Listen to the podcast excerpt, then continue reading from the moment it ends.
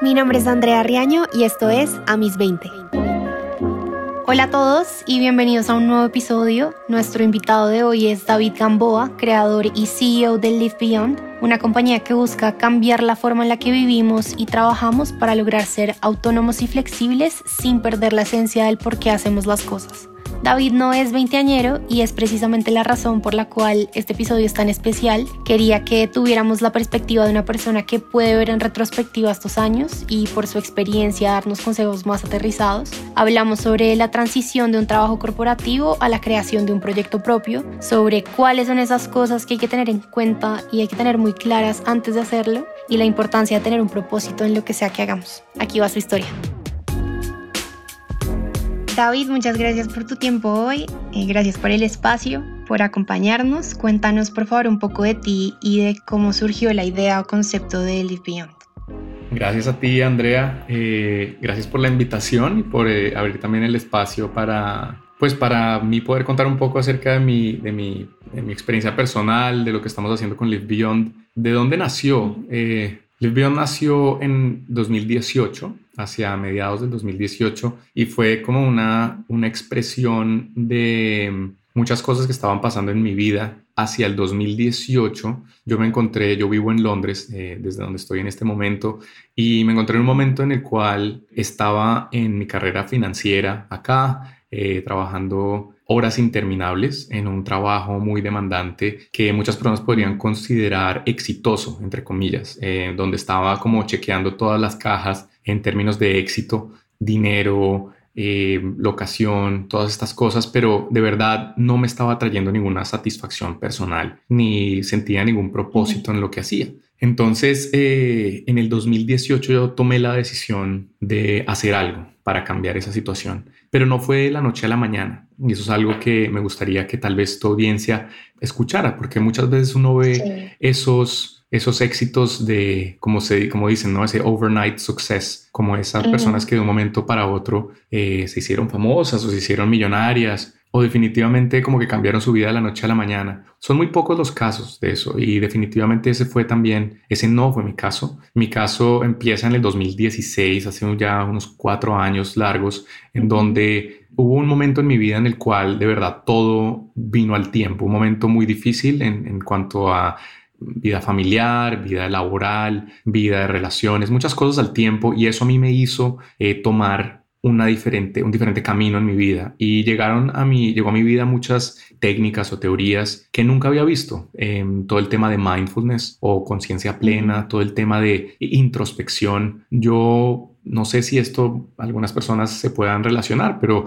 yo a mis 30 años en ese entonces nunca había eh, visto un psicólogo ni nada de esas cosas. Eh, algo que es tan necesario y tan natural como uno eh, tiene un coach de fútbol, un coach de tenis, un coach en el gimnasio, uno debería tener un coach para su mente. No, no tiene nada de malo. Y en el 2016 eso pasó y gracias a ese paso descubrí todo el tema de mindfulness, meditación, optimización humana de salud, tanto mental como física. Y eso de verdad que abrió mi vida y, abrió los horizontes a lo que después, un par de años después, vino a expresarse como Live Beyond. Entonces Live Beyond nace en el 2018 como una solución a cambiar el modelo de trabajo. Eh, ¿Y a qué me refiero con esto? El modelo de trabajo, si nos ponemos antes de la pandemia, antes de las cuarentenas, era un modelo que es obsoleto, que tiene eh, trabajar de 9 a 5, de lunes a viernes, y de 9 a 5 entre comillas, porque hay muchas personas que trabajan mucho más que esto, pero esa, ese modelo de, trabajar y vivir y balancear eso y, estar en esta carrera de ratas que se llama, eh, o el rat race, eh, no tenía ningún sentido. Entonces Live nace como una solución a eso. Y prácticamente como yo en el 2018 vi, vi, vi muchos trends o muchas, em, muchas cosas cambiando en el sector laboral. Eh, me di cuenta que las personas podían trabajar más remotamente.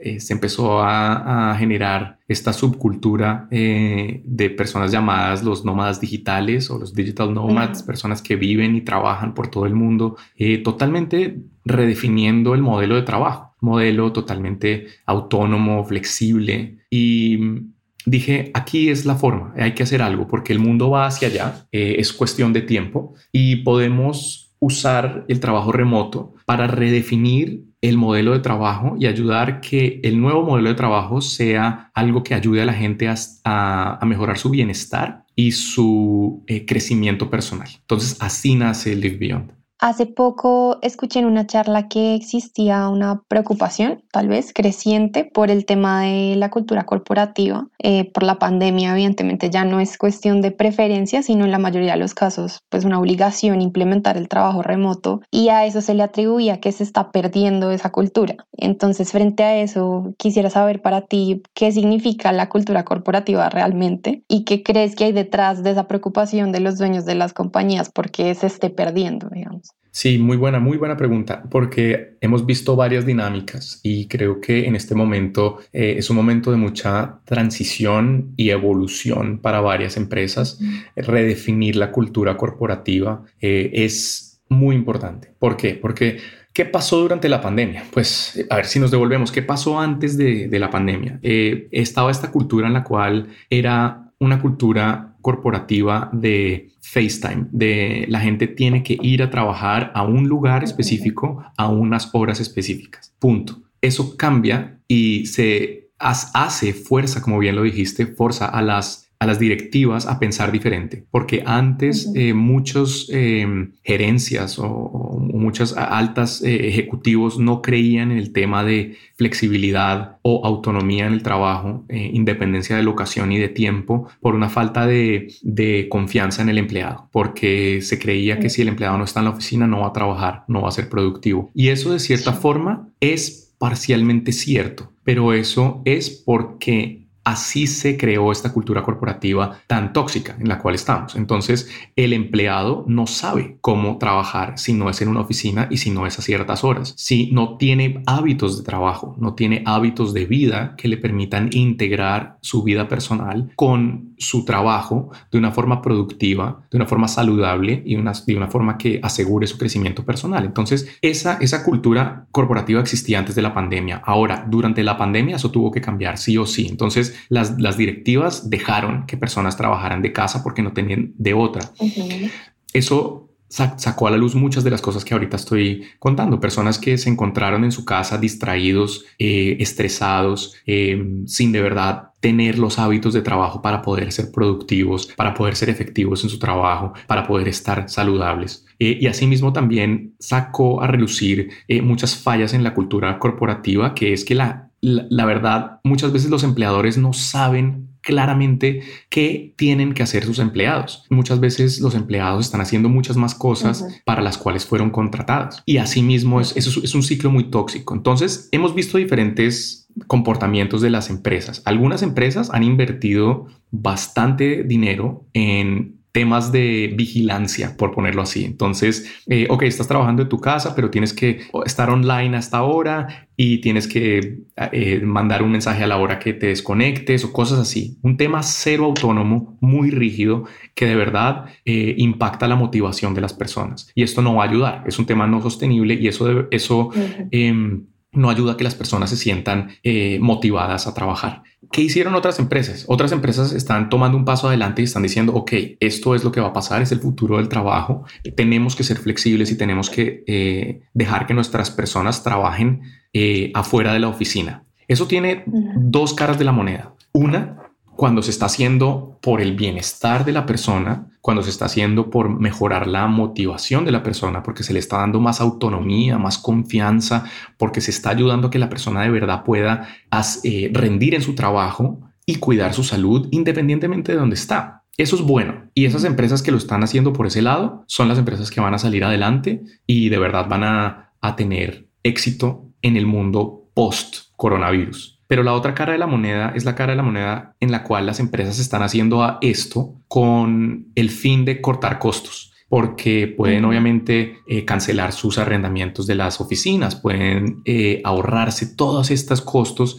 fijos que vienen a la hora de operar en oficinas pero pretenden seguir la cultura corporativa ahora trabajando desde las casas. Y esto va a, ser un gran problema y esto no solamente va a afectar a la productividad de las personas en el mediano largo plazo, sino también a su motivación. Y yo creo que va a causar que varios empleados empiecen a, buscar otros empleos, van a dejar esas empresas y o simplemente no ser tan felices o no estar productivos como deberían hacer. Entonces, ¿hacia dónde va y cuál es la cultura corporativa que se debería adaptar al futuro del trabajo? Una cultura corporativa que redefina productividad como efectividad en vez de eficiencia.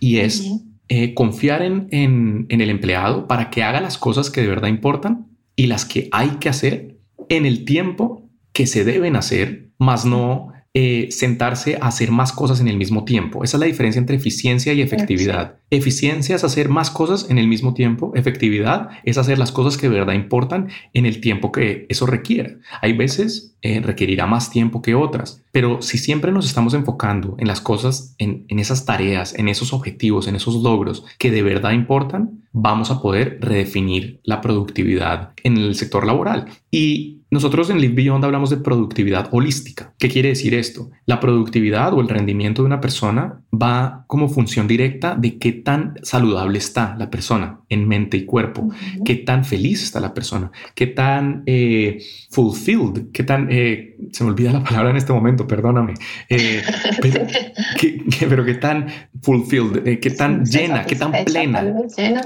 Exacto, qué tan plena está la persona, qué tan serena está, qué tan conforme, qué tan contenta y comprometida está con su trabajo. Eso es lo que llamamos a productividad holística. Y por el otro lado, la cultura corporativa debe redefinir motivación Dejar de pensar que a una persona se motiva más si se le paga más, si eh, la llenas con salarios, con bonos, con beneficios.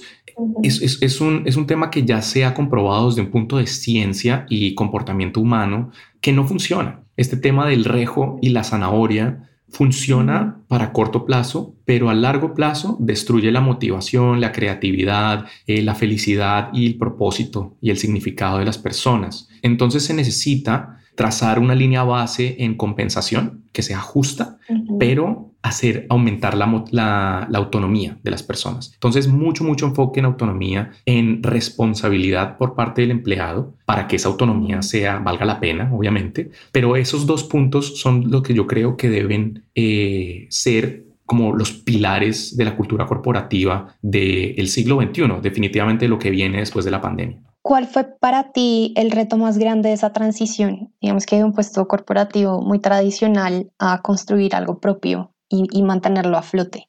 Yo creo que las cosas, de, lo más complicado en mi caso personal era el reto de montar o crear una máquina que, como tú dices, esté avanzando constantemente hacia donde quieres que avance. ¿Ya que voy con esto? A medida que vemos el cambio en la cultura humana y en la sociedad humana, vemos que hay más opciones, hay más posibilidades. Hoy en día hay gente que gana muy buen dinero siendo youtuber, siendo podcaster, siendo eh, Instagram influencer. Entonces esto abre la posibilidad a otras opciones que en las culturas de nuestros padres o de nuestros abuelos no existían. Eran mucho más tradicionales y más rígidas, como tú bien lo dices, la parte corporativa. Entonces hemos visto que hay mucho más emprendimiento hoy en día, la gente lanzándose a, hacer cosas que las motivan, que quieren hacer. Eso es muy bueno, pero sí se debe hacer con cautela. Y lo hablo yo desde mi, desde mi punto de vista personal de la siguiente forma. Hay que saber que es un compromiso grande de trabajo diario, de trabajo inteligente, pero de compromiso. Yo creo que como bien lo dicen, el emprendimiento es lanzarse al vacío y construir el avión antes de que te estrelles y hacer que vuele antes de tocar el fondo. Pero para eso necesitas en serio tener esa visión muy clara y no distraerte. Eso es algo de las, de, de las cosas que yo puedo decir desde un punto de vista de experiencia que tal vez fue lo más retador a medida que tú sales, vienen todas estas ideas, todas estas opciones, todas estas diferentes formas, caminos que tú puedes decir, ¿y qué tal si hago esto? ¿Qué tal si hago lo otro? ¿Qué tal si me voy por acá? Sí, hay algo muy valioso en el probar, en el testear, pero siempre sabiendo que hay un gol, que hay un fin, que se está testeando, se está probando, se está midiendo y se está eh, refinando, esa máquina se está echando aceite para que vaya avanzando hacia, hacia ese fin, porque si no, se encuentra uno en momentos en los cuales hay mucho por hacer, pero no se está avanzando en ningún frente. Y eso cuesta tiempo, cuesta experiencia, cuesta sentir eso. Entonces, yo creo que mi consejo es no decir tienes que lanzarte al vacío cuando tengas todo muy claro, no, pero sí saber que debes tener un colchón, tienes, tener, tienes que tener opciones A, B, C, pero que la opción A es la que es. Y, y, que no vas a desistir y que vas a persistir y vas a tener la resiliencia para cuando las cosas que tú crees o quieres que pasen, no pasen. Porque de las cosas que a la gente no le gusta es que le digan no, o que te critiquen, o que te digan esto no funciona. Y definitivamente cuando tú cambias algo seguro, como un lugar corporativo, un salario mensual, por algo que tú crees, algo que tú quieres traer al mundo, algo que tú quieres crear y servir a las personas, muchas veces te vas a encontrar con, sí, pero esto no funciona, esto no es lo que queremos. Entonces hay que tener esa flexibilidad para adaptarse y pivotear, pero siempre teniendo, y, si hay que es necesario como borrar y empezar de nuevo, tener esa resiliencia, pero persistencia, resiliencia y mucha claridad. Eso es lo que yo les aconsejaría. Y eso me parece muy importante porque normalmente lo que vemos en Tal vez tocando un poco lo que decías al principio de casos, que los hay, de personas que resultan siendo exitosas del, de la noche a la mañana. Y ahora que tenemos tanto como exposure con las redes sociales, y a eso súmale que a veces nuestros, nuestra educación ha sido ese típico, pues tú puedes alcanzar lo que tú quieras, se nos olvida lo que hay en la mitad y es ese trabajo constante y, y de mucho esfuerzo y de que no la vamos a tener fácil. No necesariamente que todo el tiempo la vayamos a tener difícil, pero es como tener la conciencia de que hay que trabajar y hay que tener una visión realista. Siempre yo soy muy cómodo de ser optimista frente a las cosas porque pues tienes la realidad y tienes que hacer algo con eso y ojalá sea algo bueno y no pues quedarte ahí sentado llorando, pero sí me parece muy importante que además de que te nutras de, de toda esa motivación, que también lo hagas de una manera inteligente, lo que tú decías, o sea, la importancia de tener un colchón, de tener planes en caso de que ese enfoque único que tengas no funcione, eso me parece muy valioso y creo que debería ser algo que complemente como tantas personas que a lo mejor ese es objetivo, dar como motivación y que puedes hacerlo, pero, pero sí como, como que lo integren con, con ese trabajo duro y con esa manera inteligente de, de, hacerlo para que finalmente pues pueda ser una realidad. Sí, es lo que tú dices y es esa, esa, esa palabra, resiliencia, eh, es anticipar las fallas porque van a venir. Muchas personas a veces se decepcionan porque por un no por una falla y porque nos, nos, nos acostumbramos a, pensar en que las fallas son eh, negativas, que los errores eh, son algo como de que nos debe dar pena, pero no, debemos ver esos obstáculos, esas fallas, esos retos como oportunidades de mejora. Y si ese mindset está con seguridad, se van a lograr grandes cosas, porque sea lo que sea, falla lo que falla y venga lo que venga, habrá una forma de usarlo a favor y seguir adelante. Eso es. Y lo otro que quería comentar rápido es cuando, cuando hablábamos de la gente exitosa de la noche a la mañana. Yo quiero como nosotros en Live Beyond siempre hablamos de redefinir éxito, porque esas, esas personas que conocemos y de las cuales sabemos eh, son ciertamente famosas, por eso sabemos. No sabemos si son exitosas. Y, el otro día eh, estaba eh, escuchando a alguien que decía algo muy, muy cierto, que es de pronto cuando, cuando uno va a Google y tú pones gente exitosa, te salen de pronto gente que es millonaria y una de las personas que siempre salen es Richard Branson, ¿no?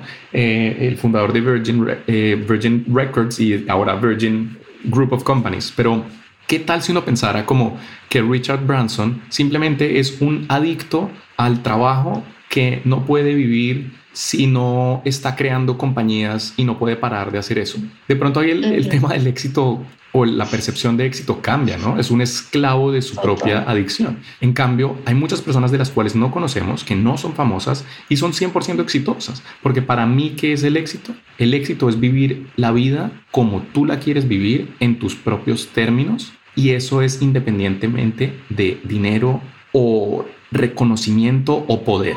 Definitivamente el dinero ayuda, el dinero es bueno, porque si uno está agregando valor a la sociedad, el dinero viene, pero no es, un, no es, un, no es una, una meta, es simplemente algo que pasa por añadidura. ¿Cuál es un error que desearías no haber cometido en tus 20? Uy, eh, ok, eh, buena pregunta. Hablando de todo lo que veníamos hablando y de cómo los errores o las fallas de verdad son las formas que te enseña la vida o que te, te impulsan a cambiar.